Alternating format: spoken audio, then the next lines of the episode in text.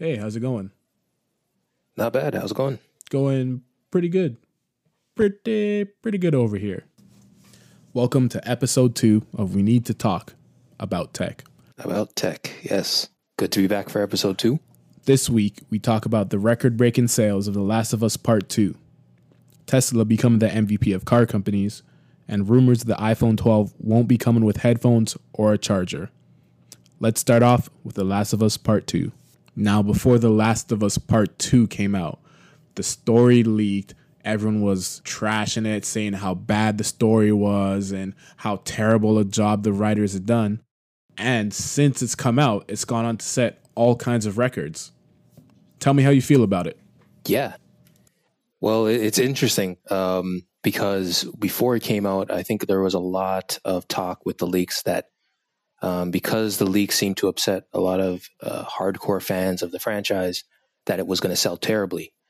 And I think we also saw this with Pokemon as well. It had a lot of bad press before it came out, indicating that it was probably not going to sell well. But in both cases, and with Last of Us to a much higher degree, it became the 10th best-selling PlayStation game in 3 days, which is very impressive. It's, I believe right now, the fastest-selling Sony exclusive. I think before that, it was either Uncharted or Spider-Man. I have the numbers here. So The Last of Us Part II has sold over 4 million copies. This was as of June 26th. Yes, yeah. And this makes it the fastest selling PS4 exclusive ever, dethroning Marvel's Spider-Man, the game you mentioned before, which sold 3.3 million copies at launch. See, now that's like really impressive. And I think it just goes to show, like, a game like The Last of Us, the first one and the second one, reaches a much larger audience than just the hardcore video game crowd, similar to like a Pokemon or a lot of these big franchises, which, you know, although you might hear a lot of bad press about it and stuff like that, or people who are just not into it, there's a lot of people who generally don't pay attention to that kind of stuff who still love those games and those franchises, which honestly probably means there's going to be a Last of Us 3. Because why would you not if you could sell 4 million in 3 days? One thing that's so interesting is how much bad press there was before this game came out.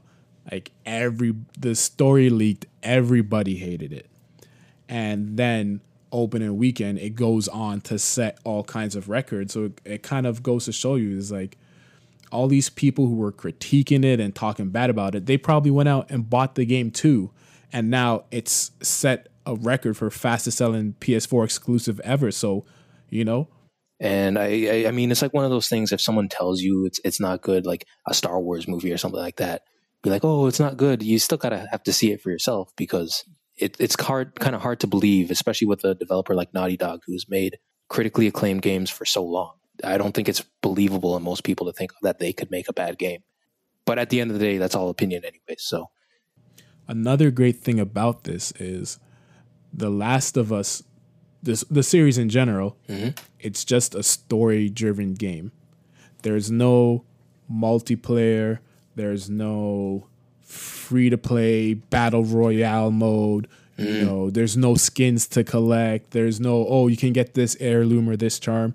It's just a story-driven game. It's synced. And One thing I think that's great about this selling so well is it shows that there's still a market for just stories. You don't have to have a free-to-play game with a ton of microtransactions to get money. Make a game with an engaging story, with interesting gameplay, and you will sell. And I think it's great because, I mean, the most popular games now are like Fortnite and, you know, Call of Duty, Warzone. Well, at least the most popular games on consoles are. And it goes to show that, okay, that's not the only recipe for making a successful game and a successful selling game. I mean, those games are free to play, but, you know, it's not the only way to make money and make video games. Yeah. And, you know, I think that's amazing, because then it shows how mature video games have been, where there can be all these different things that can be successful, but also be very different from each other. Like Apex and Fortnite, very successful. very different from The Last of Us, which is also very different from Animal Crossing, which was also successful this year. So it's like there's so many different things that can be done. And then when it comes to the technology side, you can also see like different forms of technology being used. Whereas like The Last of Us, even though it's a PlayStation 4 game, you hear a lot of people who have played it and really enjoy it also saying that it feels like you're playing a next-gen game because it's just so visually stunning, which is also kind of amazing. And it goes to show, like, if you put time into something like Naughty Dog did with this game, you can make it look amazing, which it really does. And that's another thing. You're right. It does look amazing. And the fact that they were able to make this game look so good on PlayStation 4, it almost kind of, you almost kind of wonder, do we really need the next generation of consoles if games are still able to look this good on our current generation? Don't get me wrong. I want the PlayStation 5. I want the Xbox Series X. I'm ready for the next generation. But it kind of, maybe there's still a lot of untapped potential in this generation of consoles where maybe developers are just kind of getting the hang of how to produce games for these systems, and there's still a lot more that they could do with this hardware. Well, see, I absolutely agree with you, and I think I'm on the other side of that, where I think there could be another year or two of PlayStation 4, and PlayStation 5 might not be necessary right now, because we've seen some of the trailers from the launch games. I think we spoke about that a little bit last week, and some of them look great. Some of them don't look much better than PS4, which is always the case whenever a new console comes out. The new games never look leaps and bounds better than the last gen. But then also there's the issue of game development. Like, it can be very, very expensive. And Last of Us was a very, very expensive game to make.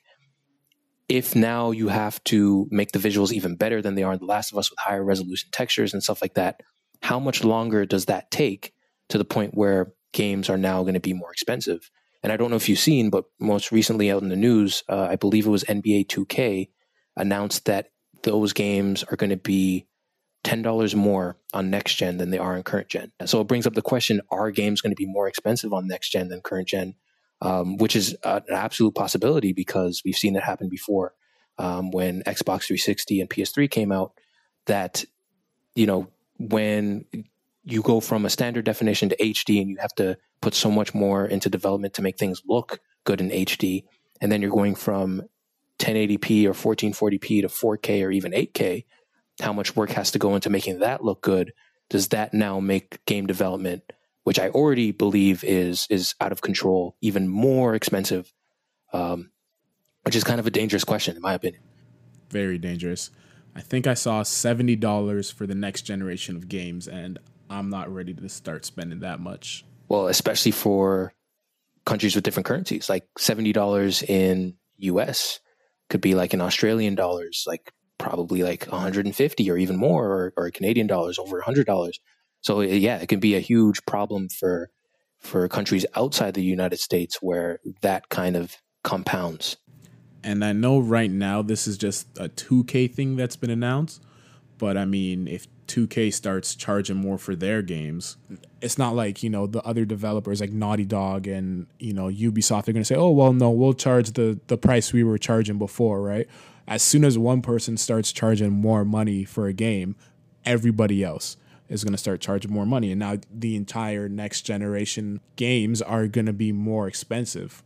Yeah, it's going to be interesting how this plans out, because hopefully, this is just an EA choice to make this, but from the way that it seems far more likely that it's going to be a more all-encompassing thing where every game that comes out is going to be at a higher cost. What's interesting is going to be, a lot of games are releasing cross-gen. So for PS4 and PS5, Xbox One and Xbox Series X, is the PS4 version going to be $60? The PS5 version going to be $70? But if you buy the PS4 version, you can get the PS5 version for free, like with Cyberpunk 2077, which they have announced. If you buy the current-gen console version, you can get the next-gen console version for free, no additional cost. So is that going to be a weird thing where people are going to buy PS4 and Xbox One games just to get $10 off? Or are they going to just make even PS4 and Xbox games more expensive going forward so that everything is equal? It's going to be interesting.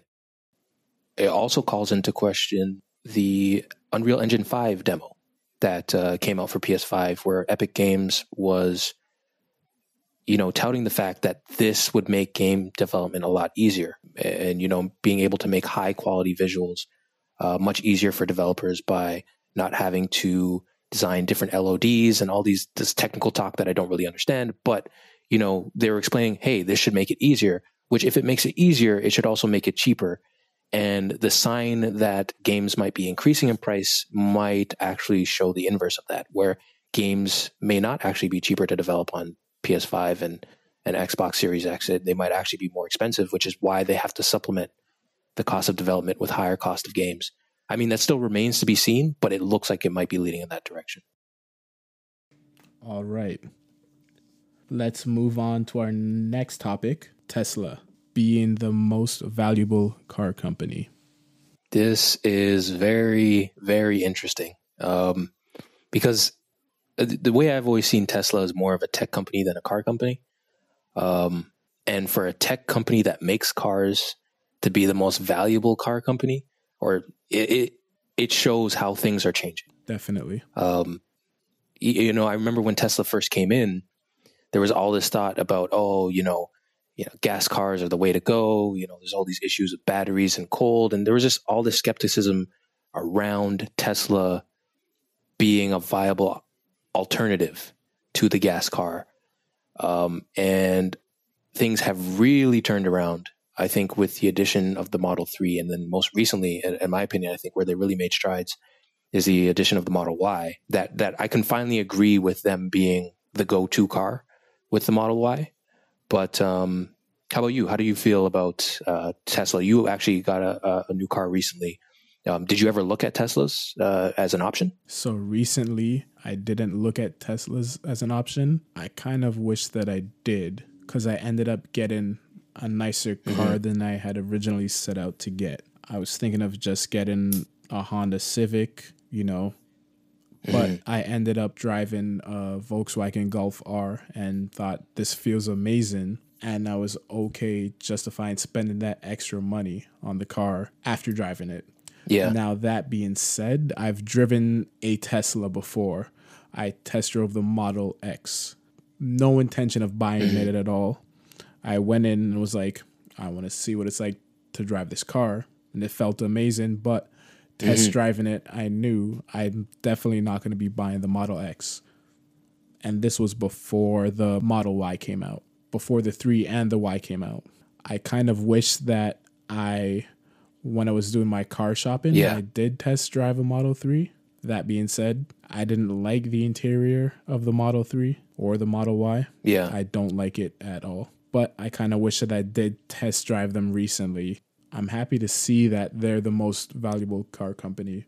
I've always liked Teslas in general, and I like the idea that this seems like the future of where cars are going. More technology on the inside, less emissions. And what was amazing about Tesla before was like hybrid cars or electric cars look like the Prius. Nobody wants to be seen in it. It looks weird, boxy, yet curvy at the same time. Yeah. Not very nice looking. You can't go that fast. It's nothing exciting about the car. You driving the car is telling the world, I don't know, I don't care about how this car looks. I'm just trying to be a good person driving this car. And then the Teslas came out and it looks like a sports car and it drives like a sports car. But this is actually better for the environment than all the other sports cars you see. And it was sort of weird to see, because before, your impression of an electric car was ugly, slow, got to charge it all the time. And then Teslas came out and actually you could get a great looking car that drives great and get a pretty good battery life. And I think it's great to see how far they've come. I think that's a really good point too, because I feel like a while ago when, you know, everyone was getting on the Tesla bandwagon, I feel like it was far more because they liked Elon Musk as opposed to liking the cars. because, you know, you see the first Tesla Roadster wasn't a great car. The original Tesla Model S was leagues better, but still with the Model S and the Model X, in my opinion, the interiors, like you mentioned, they didn't feel right. Like, they felt cheap. They felt very plasticky, and these were very expensive cars. With the S and X? With the S and X, yeah. They used a lot of recycled materials and plastics and stuff like that. And when you're paying over $100,000 for a car, you kind of want to touch things that are nice and high quality, like woods or aluminums, or even if you are using plastics, you want plastics that don't creak and stuff like that. And I think it was a perfect example of Tesla being cars built by engineers and not necessarily cars built by car manufacturers, you know, where you can walk into the cheapest Toyota and, you know, it's a very light car, but you're not going to push in on the dashboard and feel it like push it under your fingers.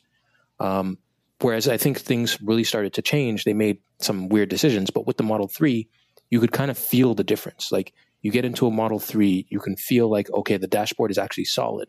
There isn't a big hole in the middle of it like there was in the Model S. Although the center screen was a little bit weird. Very weird. But then, yeah, very weird, because, you know, there's no other way to look at anything else other than that screen, which I get a lot of people got used to. But it just seemed unnecessary, in my opinion, if you could just put a little dash there right by your steering wheel. It also kind of seems a bit unsafe, too, because you're supposed to be keeping your eyes on the road. Yeah. And the whole point of a dashboard is you can kind of glance down and back up. And even when you glance down, you're not fully taking your eyes off the road. But with the whole only center screen, you have to actually take your eyes off of the road to see anything on that. Yeah, I feel the same way about touchscreens. I know Mazda has made a point to say how they push screens further away from you because they don't like the idea of touchscreens. It just makes you take your eye off the road. I think, you know, touchscreens are very great. You can get things done quickly by just tapping, but at the same time, it's not as like twisting a dial. You don't have to look at the dial to twist it. You could just reach, twist it while you're still having your eyes on the road. When you're touching these little touch points on a screen, you have to look away.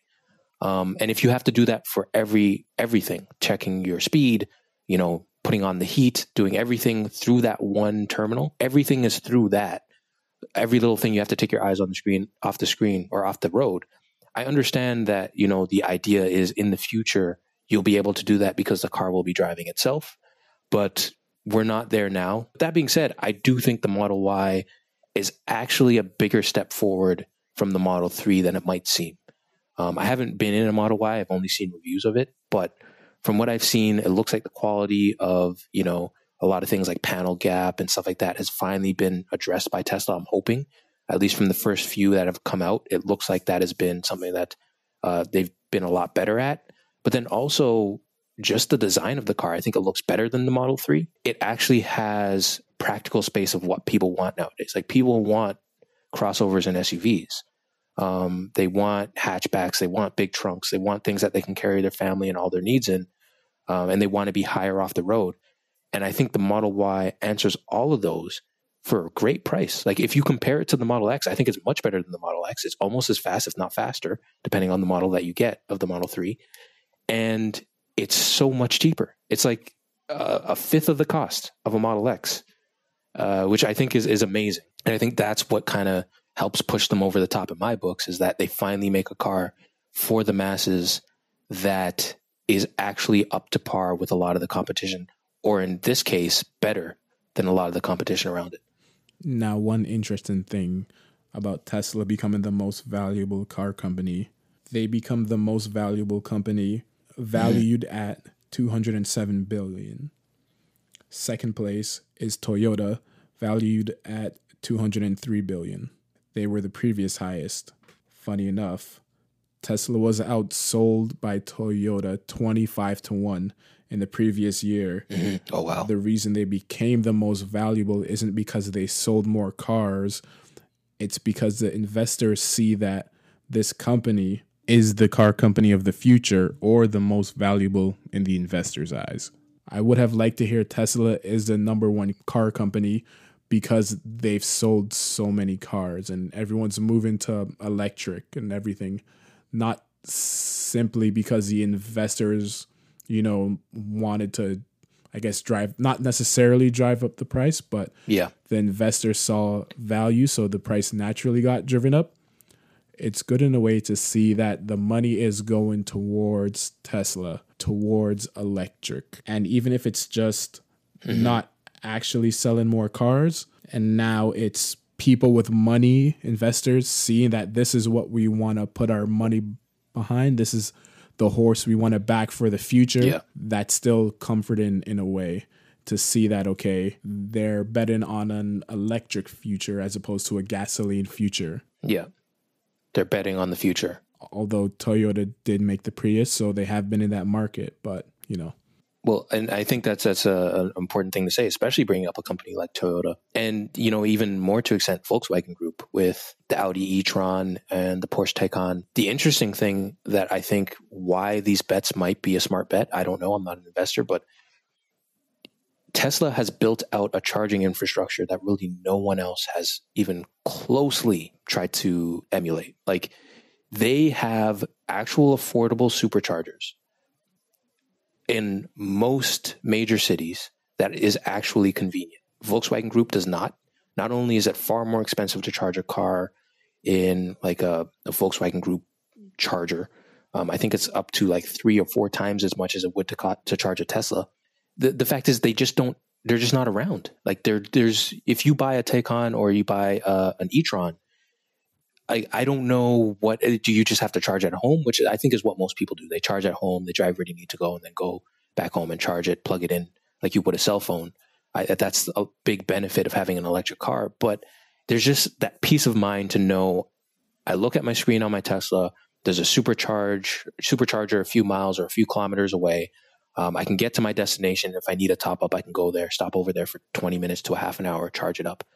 And then there's also the fact that they charge very quickly, a lot quicker than a lot of the competition as well. I think this is going to be something that's going to change soon, where we're seeing a lot of the competitors kind of focus on charge speed. At the same time, in order to get that charge speed, you got to go to one of very few chargers that may or may not exist. I think that's a good bet. If I was looking at it, I would say, yeah, that's a good bet, because they're so far ahead. If electric is the future, they're so far ahead of infrastructure for electric to actually be viable than everyone else. It's not just, do the cars look nice? Do they drive nice? It's the infrastructure to back the car behind it, which is the most important thing. And then also, you know, you have the Cybertruck coming out in the United States. Pickup truck is the, you know, best-selling segment. Whether or not that will be able to make a dent, I would imagine it would be, just because it's such a big segment. But you know, that car or that truck is very divisive, so we'll see if it what it can actually. But I think that might be something investors are looking at as well. It's like, hey, they're bringing out their first pickup truck. The pickup truck is the biggest segment in the United States for vehicles. You know, if the Cybertruck can actually take a part of that market share and actually start selling, yeah, that will definitely increase Tesla's, you know, shipped vehicles. And I would imagine a lot of investors are probably thinking, hey, when this car comes out, this could potentially, you know, boost the number of sales that they're getting year over year by quite a huge margin. And not to mention the self-driving 18-wheelers that they've been designing. If that actually does become a thing, you have companies with a fleet of self-driving trucks. Oh, yes, yeah. A fleet of self-driving 18-wheelers supplied by Tesla, you know, I guess maintained by Tesla. That's a huge increase in revenue for the company. Absolutely. I mean, I'm glad you brought that up, because that's not even something I thought about. The Tesla Semi, if that can actually, you know, this is the thing. It's going to be expensive, but it's for businesses. And if businesses can see, hey, we can greatly reduce the amount of lost cargo due to accidents because of autonomous driving, or we can greatly reduce the cost of maintenance because, you know, electric vehicles do not need near the amount of maintenance that gas or diesel powered vehicles do. You know, how much of a financial benefit is it for us to invest in these? And if it becomes the norm, if it becomes a ubiquitous vehicle across, you know, transporting materials, that could also be a huge thing for Tesla, because everyone wants to get into, you know, a business market or, you know, an enterprise market, because it just means guaranteed money. And if Tesla can then say, okay, yeah, you purchase the truck, but then also there is a subscription model for the maintenance and everything like that. Or even if you're not purchasing it, if you're just purchasing a service from Tesla, I mean, every business wants subscription services. If you can get these multi-million, multi-billion dollar companies paying you a subscription service for transport, I mean, that could be a huge, huge benefit for Tesla in terms of how much money they can make. Because I don't know if anyone else really has that kind of business model. That business model exists anywhere else in that market. Last topic of the day. Apple, according to quite a few sources, might not be including headphones or a charger when they ship the iPhone 12. Yes. What are your thoughts? So originally, you know, like the first split second when I heard it, I'm like, oh, that's crazy. But then after, you know, I thought about it for more than a second, like 5 seconds, I realized, no, it makes a lot of sense, especially with the rumors coming out that the iPhone 12 will be a price drop, or at least base levels of iPhone 12 will be quite a big price drop from what the iPhone 11s are right now. But not the Pros. Not the Pros, no. But, you know, that does make sense because let's say, for example, you are releasing a phone for around $650. And you can sell people on the fact that, yay, this phone is cheaper than the iPhone 11 that would have been from last year. And you're getting great performance, the same thing as you would. But you already have a charger. You don't need to buy a new charger. Why not just keep those savings, get the cheaper phone, and use your old charger, which is absolutely a thing that can be done. The other thing, the interesting thing about it is that this isn't the first time that it's happened. Like, I remember when I originally bought the OnePlus One, I believe what they were originally planning to do. So that was a phone that was $299 US, the base model, what they were selling for. And at the time, you know, there was a lot of hoops that you had to jump through to get it. Like you had to be invited to buy it. And I think to reach that price, their initial thought was that they would just sell you the phone without a charger. But I think they kind of walked back on that and started shipping out chargers with it. But when you got that phone, there was no charger in the box. They actually had to send you a separate box with a charger in it, which just goes to show that, yeah, they were probably planning on selling a charger separately and just sending you a phone without a charger. And we also saw that, you know, going forward with Android and cheaper devices like the Moto G and the Moto E, where a lot of the models throughout the years shipped without actual charging bricks. It was just a USB cord. That's something that a lot of companies have considered because it's a great way to lower the cost. And it's kind of the same thing with, you know, we were talking about last week with the PlayStation 5 shipping without a disk drive. Great way to lower the cost. Not everyone needs it. And I think that's probably what Apple's thinking. Plus, on their side, where I think it's really smart, is that they can then upsell you in the cart on your computer or in the Apple store saying, hey, okay, your phone doesn't have a charger. Sure, you have the charger from last year. You know, it's a slow charger. You could use that. But, you know, if you want to pay an extra $50, $60, $70, $80, you can get the fast charger or you can get the wireless charger. And that way, when they're selling you a device, sure, it might seem like you're paying less upfront. But when you start adding in those things on top of it as like, okay, I was saving that money. I might as well invest it in something that I'll use, like a wireless charger. You end up spending more in the long run, or even like while you're in the store or while you're adding those items to your cart, which I think could be really smart. I think it's a great way for them to have customers spend more money if they want to, but also have customers save money if they don't want to. And also probably another great way to sell AirPods with the lack of headphones. It's like, well, if I'm going to buy headphones, why not get the ones that everyone has? That are $150 at least. So, you know, but how about you? You're an iPhone user. Do you like the fact that they removed it? Is it something that bothers you? It's something that bothers me. It just seems cheap, right? It obviously seems, like you said, a way for them to upsell and everything, but it almost seems like, what about the customer? What about the consumer? Yeah. Yes, I have a charger from the last iPhone I bought, but chargers only last so long, especially the ones that they ship. I have power bricks that have stopped working, power bricks where the plugs have broken on them somehow. I don't know how they break, but they break. It would be one thing if they built a charger and it was, this is going to last you the rest of your life. You'll never need another charger. We built this so well. Mm-hmm. It seems like, from at least my experience, it's almost like it's built to only last so long so that you need to buy another one eventually. And it's kind of like, I'm spending $800, $900, $1,000 on a phone. Why do I need to then go and spend another $50 for a charger? Mm-hmm. Even if it's just the phone is $1,050 so that I see it and I know I'm getting everything I need for this phone. Not to mention people who lose their charging bricks, because lots of people lose their charging bricks. Even in their own house, people lose charging bricks. But it's kind of like, yeah, that should be included. It shouldn't be buy the phone, open up the box, and this only has 20% battery and I need to find a charger for it now. That's not included in the box. What about someone who's just buying an iPhone for the first time? What do they do if this is their first iPhone? But yeah, you don't have a charger at home, so you can't actually use this iPhone that you just bought. And then another thing, talking about the power cords, I don't know if it's the case for all Apple Auto cars, but for my Volkswagen, the Apple Auto or Apple CarPlay, Apple CarPlay, yeah. It will only work if I have an authentic power cable from Apple. And if I use anything else, any third-party ones that I've gotten,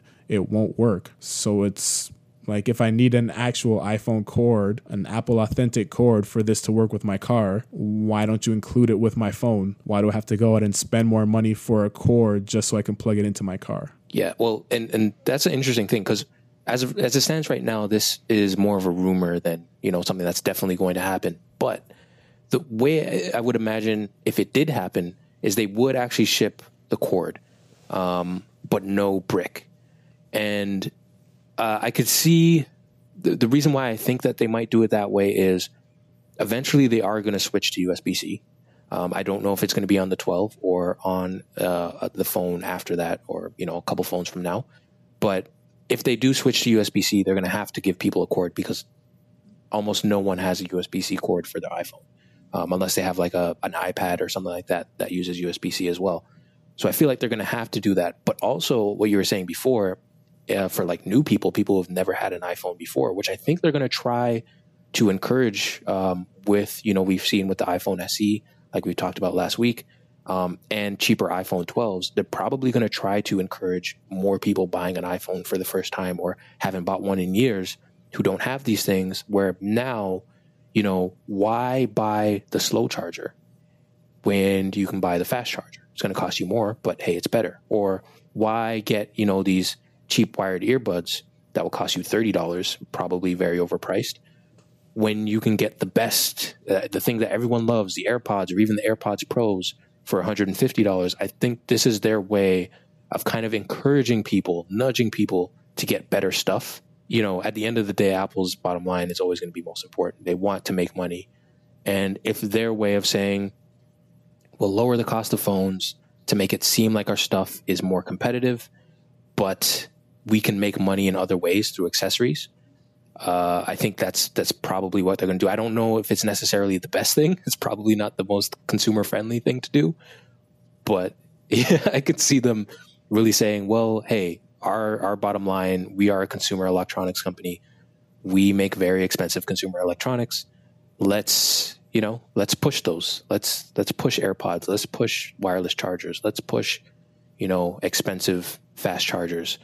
And yeah, I think the way I kind of see why they're doing it is, you know, one, to make money, and also two, to kind of make their phone seem more competitively priced.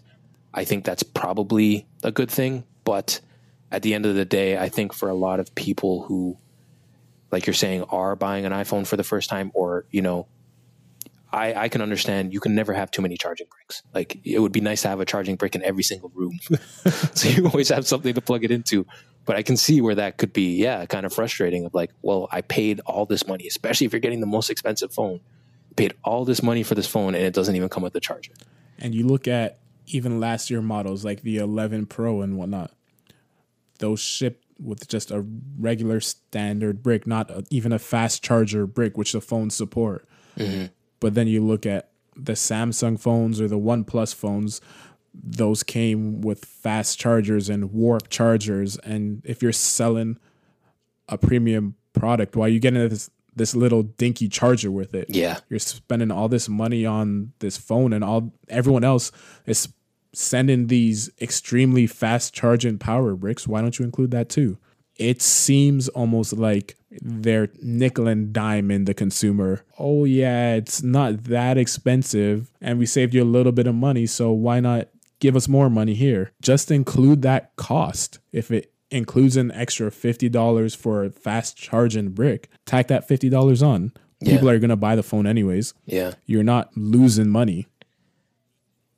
You're not doing anyone any favors. I think that's the intention. It's like they don't want to do favors. They want to do the opposite. And I can kind of see where that can be frustrating. But if you look at it, that's like Apple is a luxury brand. That's kind of how luxury brands operate. You usually get less for your money. And it kind of makes it a little bit more of an exclusive club. Like if you look at things like AirPods, so many people have them, you know, and they wear them in all the time. You know, it's something, it's almost like an earring, you know, it's something to show, hey, I have these AirPods. You look at computers in a coffee shop, like, you know, that Apple logo is always going to be displayed there. It's a brand. And this is what a lot of those brands do. Like if you look at the cheapest phones, like you mentioned, the ones that come with these super fast chargers, they usually also come with like cases in the box and headphones and all this stuff, all these things that they'll throw in the box to kind of play up the value aspect, where Apple is not a value company. Even if they want to be seen as it with like iPhone SEs, be like, hey, this is a great product for you to buy. It's great for your money. But at the end of the day, they don't want to be seen as the company that, you know, is selling cheap stuff. They want to be seen as the company that's selling the best stuff. And I think it kind of helps them in that kind of mindset. If when you buy an iPhone, you now don't get the opportunity to have a slow charger, or you don't get the opportunity to have, you know, bad headphones or bad earphones in the box. If you want that type of stuff, you have to pay a premium for the actual good stuff.